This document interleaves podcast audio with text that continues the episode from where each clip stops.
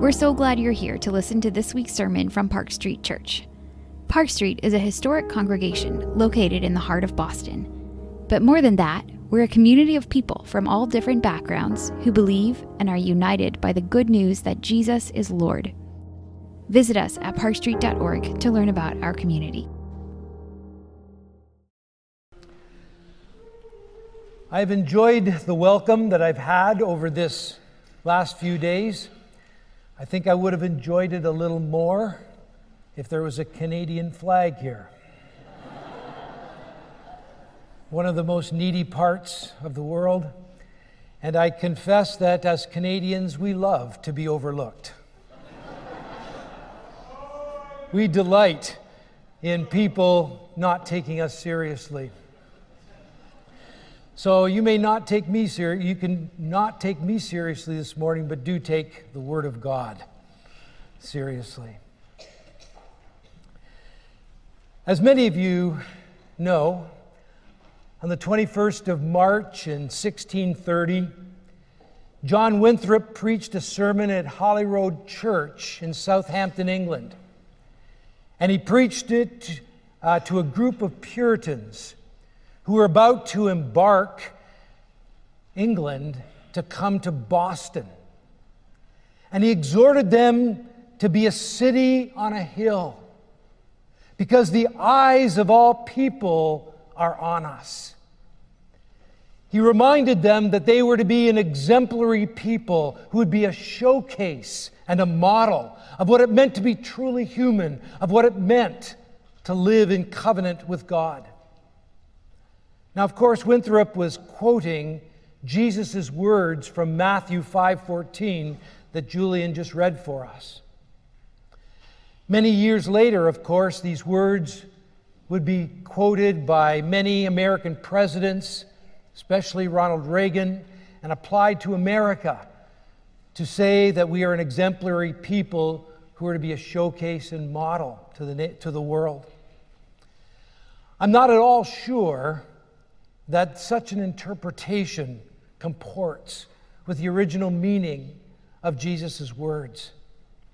When Jesus speaks these words to his disciples, he is speaking to a very tiny disciple community. In fact, I'm sure that the disciples would have been rather surprised and even confused to hear these words being spoken to and about them. They would have known very well that these words were reflecting back to the book of Isaiah. And I'm quite sure they would not have been understanding these words the way Jesus was speaking them. Jesus spoke to them.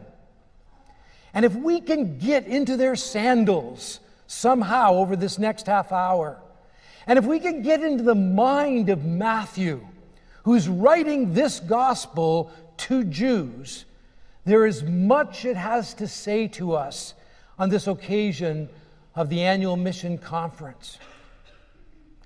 For years and decades before Jesus, the Jews were living in their own land, and they were seething under the oppressive fist of Rome that would come down on them again and again. And they yearned for deliverance. The prophets nourished their hope, and they read these prophets, sang these prophets, listening to their words of promise, of restoration. And the small flame that was lit in their hearts by those prophets was fanned into a raging inferno by the oppression of Rome. And at every feast, Jerusalem would throb with revolutionary fervor, looking to that day when they would be delivered from Rome. And the prophet Isaiah, we know, played a major role in shaping that revolutionary hope that gripped Israel. And I want to single out three aspects of that yearning and that longing that, w- that Israel had that are important for our text this morning. First, The Jews expected God to return. God had left, as Ezekiel had pictured it, but God had promised, and all eyes would see his glory, and he would return with glory and power with his Messiah to establish a worldwide kingdom that would be centered in Jerusalem. The Messiah would be a powerful military Messiah, and he would crush his enemies, beginning with the Caesar and with Rome. This was fed by one of their favorite chapters of the Old Testament, Daniel 7, that pictured the last empire that they associated with Rome as a beast with that awful, blasphemous horn coming up from the beast that they associated with the Caesar. And they looked for that Son of Man of Daniel 7 who would take the throne with the Ancient of Days to crush that beast and to humble that horn. The middle chapters of Isaiah also announced a new exodus. In the same way Israel had been delivered from the oppression of Egypt, so Israel would again experience a much greater exodus, a much greater deliverance from Rome. And salvation would fill the whole earth, and Israel would be the main benefactors. A second element of that hope had to do with Israel themselves. Israel, who had this vocation, was now in living in oppression under Rome, but they would be gathered and they would be restored to their position of power and glory. They had been chosen way back, centuries before, to be a picture of what the true humanity was meant to be. When we listen to Isaiah and Matthew, and even today, it must be understood in the context of the missional trajectory of the biblical story, where God chose Abraham and promised to restore creational blessing to him and promised that through him he would restore the blessing of creation to all the nations of the earth. And when Israel was liberated in the Exodus, they were taken to Sinai and given this calling to be a holy people and to be a priestly nation that would bring blessing to the nations. And the whole story is about them living out their new humanity or not, being the light to the nations. But they had failed, and they were in exile, and they were under God's punishment. And the promise of the prophets was that one day they would be gathered from all the ends of the earth and restored. And they prayed this literally three times a day. 18 of the prayers that they prayed is God. One of them was God, restore us, gather us back from the ends of the earth back to your glorious kingdom and establish the Son of David on the throne in Jerusalem. They were going to be pictured by Isaiah a grand and glorious city on a hill, and the light of the glory of God and the light of the glory of living under obedience to the law would flow to the nations, and all the nations would see God's glory and the glory of Israel. One day, they would finally fulfill their vocation. And as the text was read this morning from Isaiah 2, that on that last day the mountain of the Lord's temple will be the, established as the highest of the mountains. And the people would say, Come, let us go to the mountain of the Lord to where God is. He will teach us to walk in his paths. And those nations would flow to Jerusalem as Israel walked in the light of the Lord. And the third dimension of that hope had to do with the prophet's promise that the Gentiles would then finally be gathered as Israel would finally fulfill their vocation. But by the time of Jesus, uh, there was a neglect of this dimension, and most thought that the Gentiles would end up, at least the majority of them, in hell. But any that would be included would be gathered to the light of Israel like moths to a flame. Israel would be exalted, and the nations would stream to it, awed by the glory of God. And they would come to Israel humbly bowing and scraping before them to this powerful and grand nation of Israel. By the time of Jesus, this hope of Isaiah was deeply nationalistic. Matthew's gospel narrates how this hope is fulfilled and how it is fulfilled in the most unexpected, even shocking way. I tell my students when I teach the Gospels that I imagine Matthew or Luke sitting down, smiling, shaking his head, muttering to himself, I am about to tell the story about how Israel's whole story is ultimately fulfilled, but it is going to be so hard to believe. It is so unexpected and so surprising. No wonder so many of my countrymen and women have rejected this fulfillment. And so Matthew sits down to write how the story is fulfilled. And he tells us early, the first chapter, how God has returned and how he has rolled up the sleeve of his mighty arm to bring salvation and establish his rule over the whole earth. But he's done it in a stunning way. He's done it in the humble life of a man. He's done it in the humiliating crucifixion of that man, where that man is stripped naked, hung on the cross, and humiliated, where he's tortured and he finally breathes his last. And in there, Matthew says, is one of the mightiest acts of God, where God strips the powers, claims victory over them, and announces that God's kingdom has come. And in the resurrection, that perplexing resurrection of one man in the middle of history, he rises from the dead.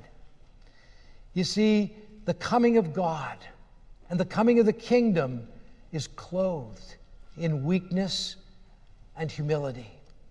No one, no one saw this coming. It sure didn't look like God is with us.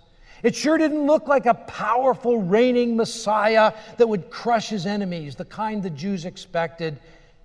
Yet, yet, God's power to heal and to save, God's power to renew and restore, God's power to forgive and heal has come to restore the fullness of humanity in all their lives and to restore even the whole cosmos to again be what it was meant to be. God's power is at work in the midst of history in the person and work of Christ by the Spirit. But Matthew also tells us how that Messiah begins to gather and restore Israel.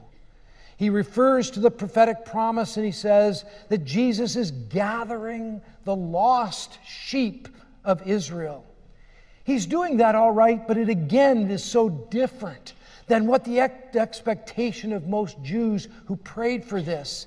They wouldn't have been able to take it in because this didn't look like the grand gathering and restoration that they expected.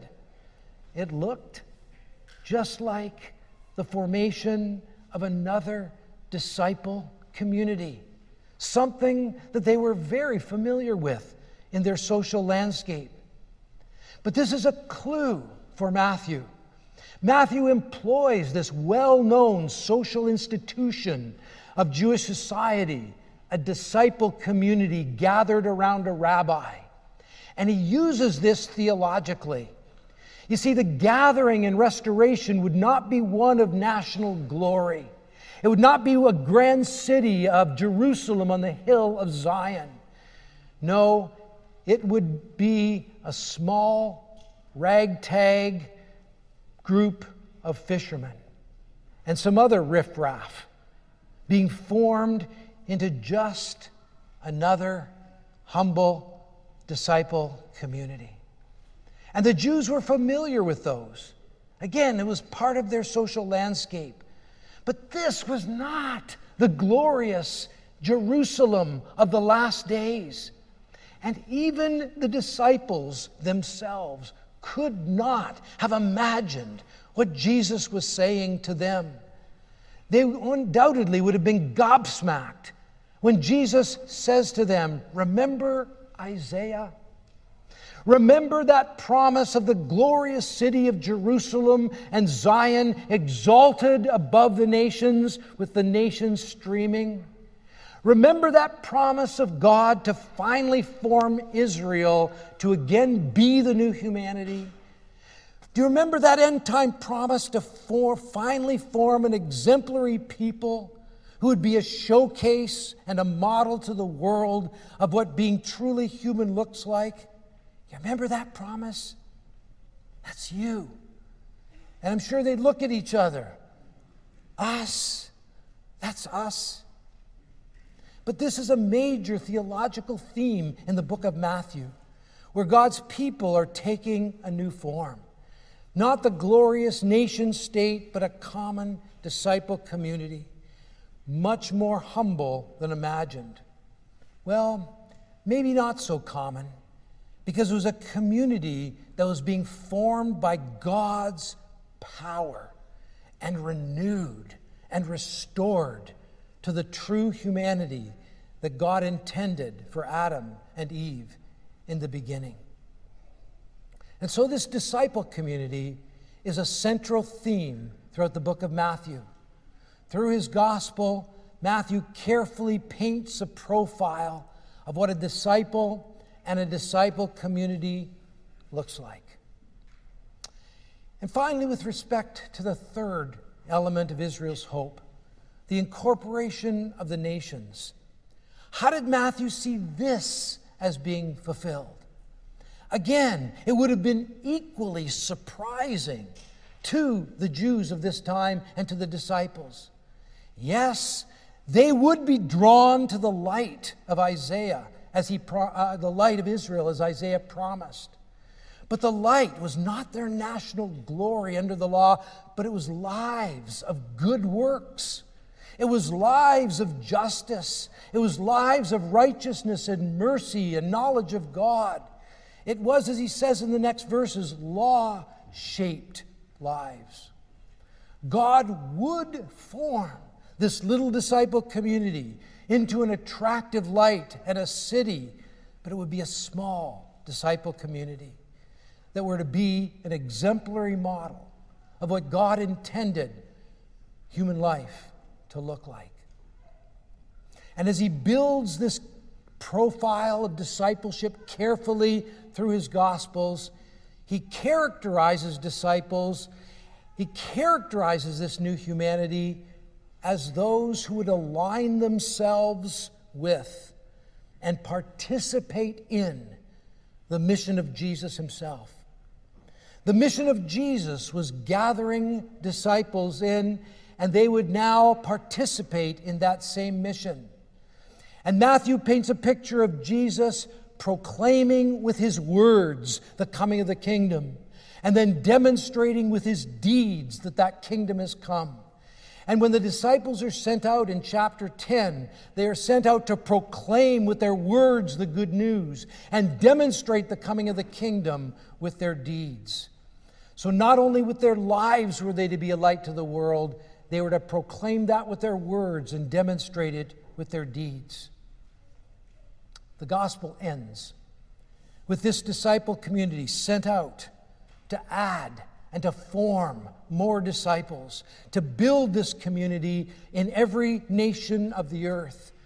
And this is how God would gather and form his new humanity to the ends of the earth now among all nations. This was not what Israel was expecting. And the story continues. And we are included in that story. Included in that story as we now become part of the disciple community, baptized into that story, into that community. and formed more and more to obey all the words of Jesus. We are formed to be disciples. And now we are called to, to align ourselves with the mission of Jesus and to live as the new humanity, to proclaim the inbreaking of God's power to save and heal, and to demonstrate it with our deeds. If we are true disciples, that is our identity. And so, how do we hear Matthew's words for today?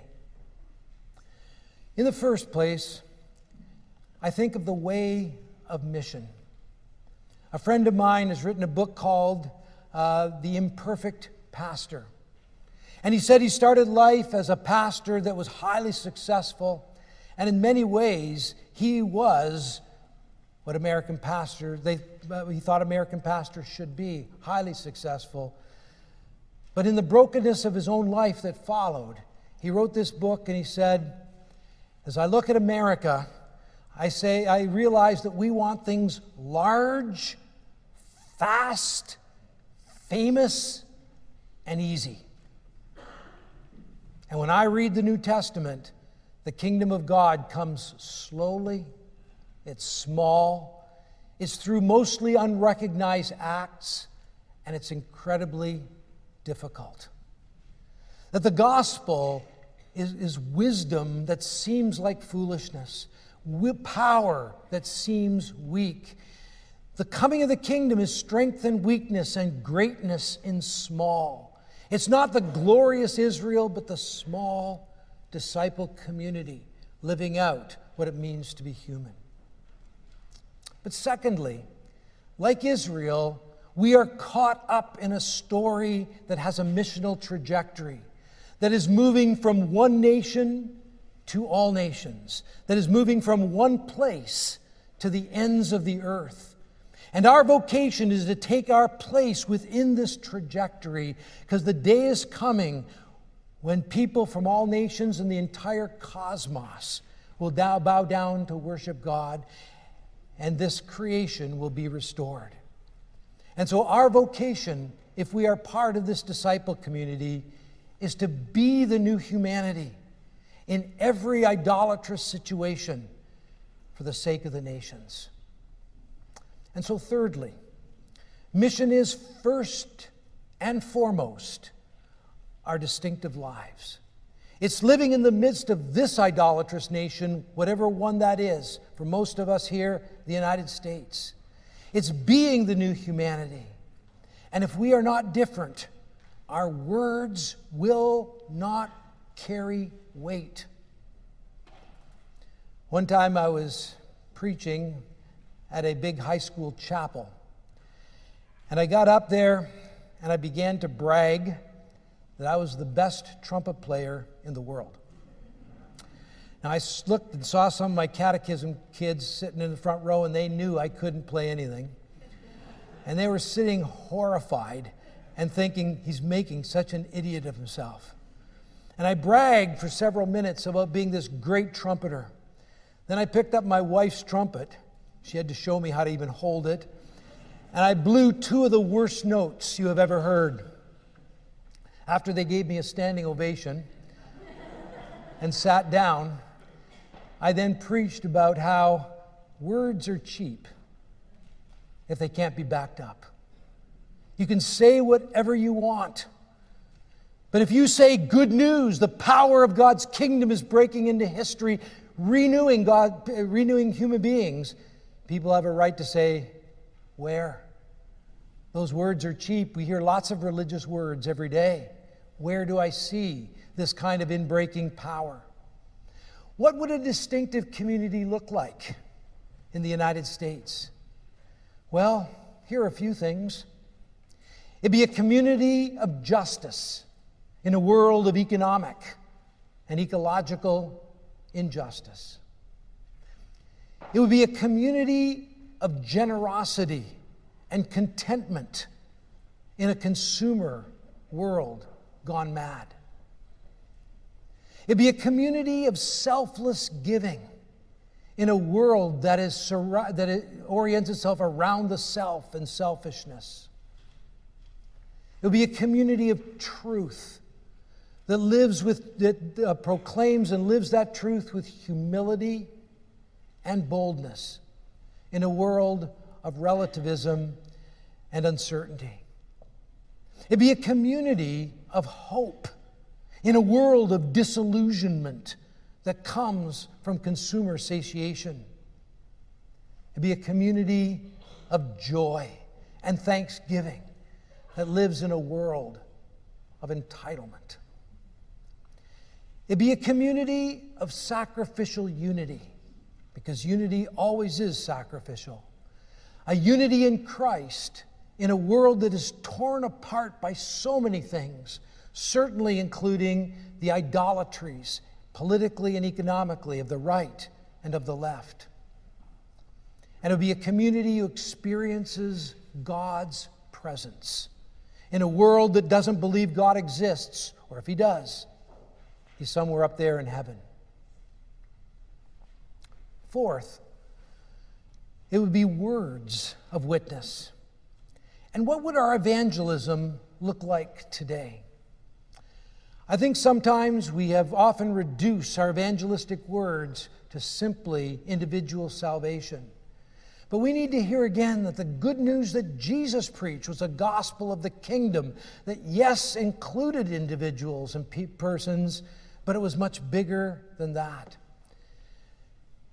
We reflect on what does it mean to share good news in that way, and let me share one story. It's a friend of mine who was a pastor in a fairly large church in an American city, and he had gone to get his hair cut, something I don't do very often. and as he was getting his hair cut, he was getting his hair cut by a gay hairdresser. The gay hairdresser knew who he was, he knew who the hairdresser was, and there was this awkward, uncomfortable silence. And so he wanted to break that silence in love. So he says to him, What kind of world would you like to live in? And he said immediately, I'd like to live in a world of justice, a world and a place where women and children are not trafficked for sexual purposes. I would love to live in a world where there's nobody that is hungry anymore. I'd love to live in a world where there's no more war and the devastating power of war. And he concluded by saying, I'd love to live in a world where people would take care of nature. It's such a good part of our world, and people don't care. My friend said to him, did you know what that's what the Christian faith is about? And he said, No, it's not. He says, Oh, yes, it is. He says, No. He says, Yes, it is. He said, No. And he kept saying that, No. He says, Look, I'm a pastor. I know what the Christian faith is. He says, The world you're talking about was the way God made the world in creation. It was our rebellion against him that caused what you're talking about. But God set out on this long road of redemption, choosing a people through whom he would bring restoration. And that culminated in this man, Jesus, who died and rose again. And because of that, this world will again be like that. But he's, till then, he sent us out to make known this good news so you can participate in a world just like that. When he finished, the guy still couldn't believe it. But he went home and he said to his partner, We're going to church on Sunday. His partner says, What? He says, We're going to church on Sunday. Where? The liberal church with the rainbow? No, we're going to the evangelical church right down the street. He says, What? He says, They hate us there. And he says, You're not going to believe this. I cut a guy's hair today. He's the pastor of that church and he had good news. He had good news. Isn't that what people should hear? Because that's what the gospel means good news. And he was announcing that good news of the renewal of the creation in which this man, if he repented and believed, could participate. Fifthly, our witness is one of deeds. Again, our words can be cheap. They need to be authenticated and substantiated by deeds that back it up, as with Jesus and with the disciples. And I've told this story several times over the last two days. But be, becoming part of a church that was a broken down church and seeing that church come back to life and be renewed, one of the key points was when we realized that just outside our front doors were refugees over here and over to this side, a lot of people who were mentally challenged. And starting to mobilize to meet those needs. But not just to meet the needs, this is important, but to get involved in their lives personally. And seeing them start to become part of the church as they wanted to hear the good news. I was delighted to hear, or actually, my wife reported to me because she heard it. I was delighted to hear that one of these tourist groups that go around, you know, with their funny hats telling everybody all about Boston, stopped in front of Park Street and talked for a while. And one of the things it said is that this church is known for deeds of justice and mercy for a long time. When my wife said that to me, I just said, Thank the Lord. That's exactly the way it should be a community known for blessing its city. And then finally, missions is to the ends of the earth. Sadly, many people have recovered the importance of mission in the local neighborhood and forgotten missions to the ends of the earth. And there are others that think of missions to the ends of the earth and forget about mission in their local neighborhood. But biblically, it's both. Being a good news people here with a view to the horizon, to the ends of the earth, to establishing a witness in places where there is none. And I would challenge you as a congregation that takes mission seriously to realize that over 90% of our dollars and over 90% of our personnel that is being used for cross cultural work is being used not for missions at all, but using for cross cultural partnership partnering with churches that are already well established. That's a very good part of our vocation. But what we need to do is establish witness, uh, places of witness, communities that bear witness to the good news in places where there are none. Brothers and sisters, you are a city on a hill. It's not a command to be that, that is your identity. You are a light to the nations. The eyes of the world are on you, as they are on every congregation. And so I call you in the name of Christ to live as the new humanity, to proclaim the good news of the kingdom, to demonstrate it with deeds of justice and mercy and peacemaking and reconciliation and to be part of a movement that takes this good news to the ends of the earth. And may God bless you in this vocation. Let's pray together. Oh God, what a vocation you have given us. That you, as the living God who could draw all people to your glory, with the mere word from your mouth, have chosen us as broken, such unreliable people to be the means by which the good news of your renewing work goes to the ends of the earth and to the people of our city. Oh God, thank you for such a high calling. And we plead with you to pour out your Spirit upon us Pour out your Spirit on this place and make Park Street a city on a hill, a light to the nations that makes known the good news in life and word and deed. Bless us with the empowering work of your Spirit with new life for the sake of our neighbors and those of the rest of the world. In Christ's name we pray. Amen.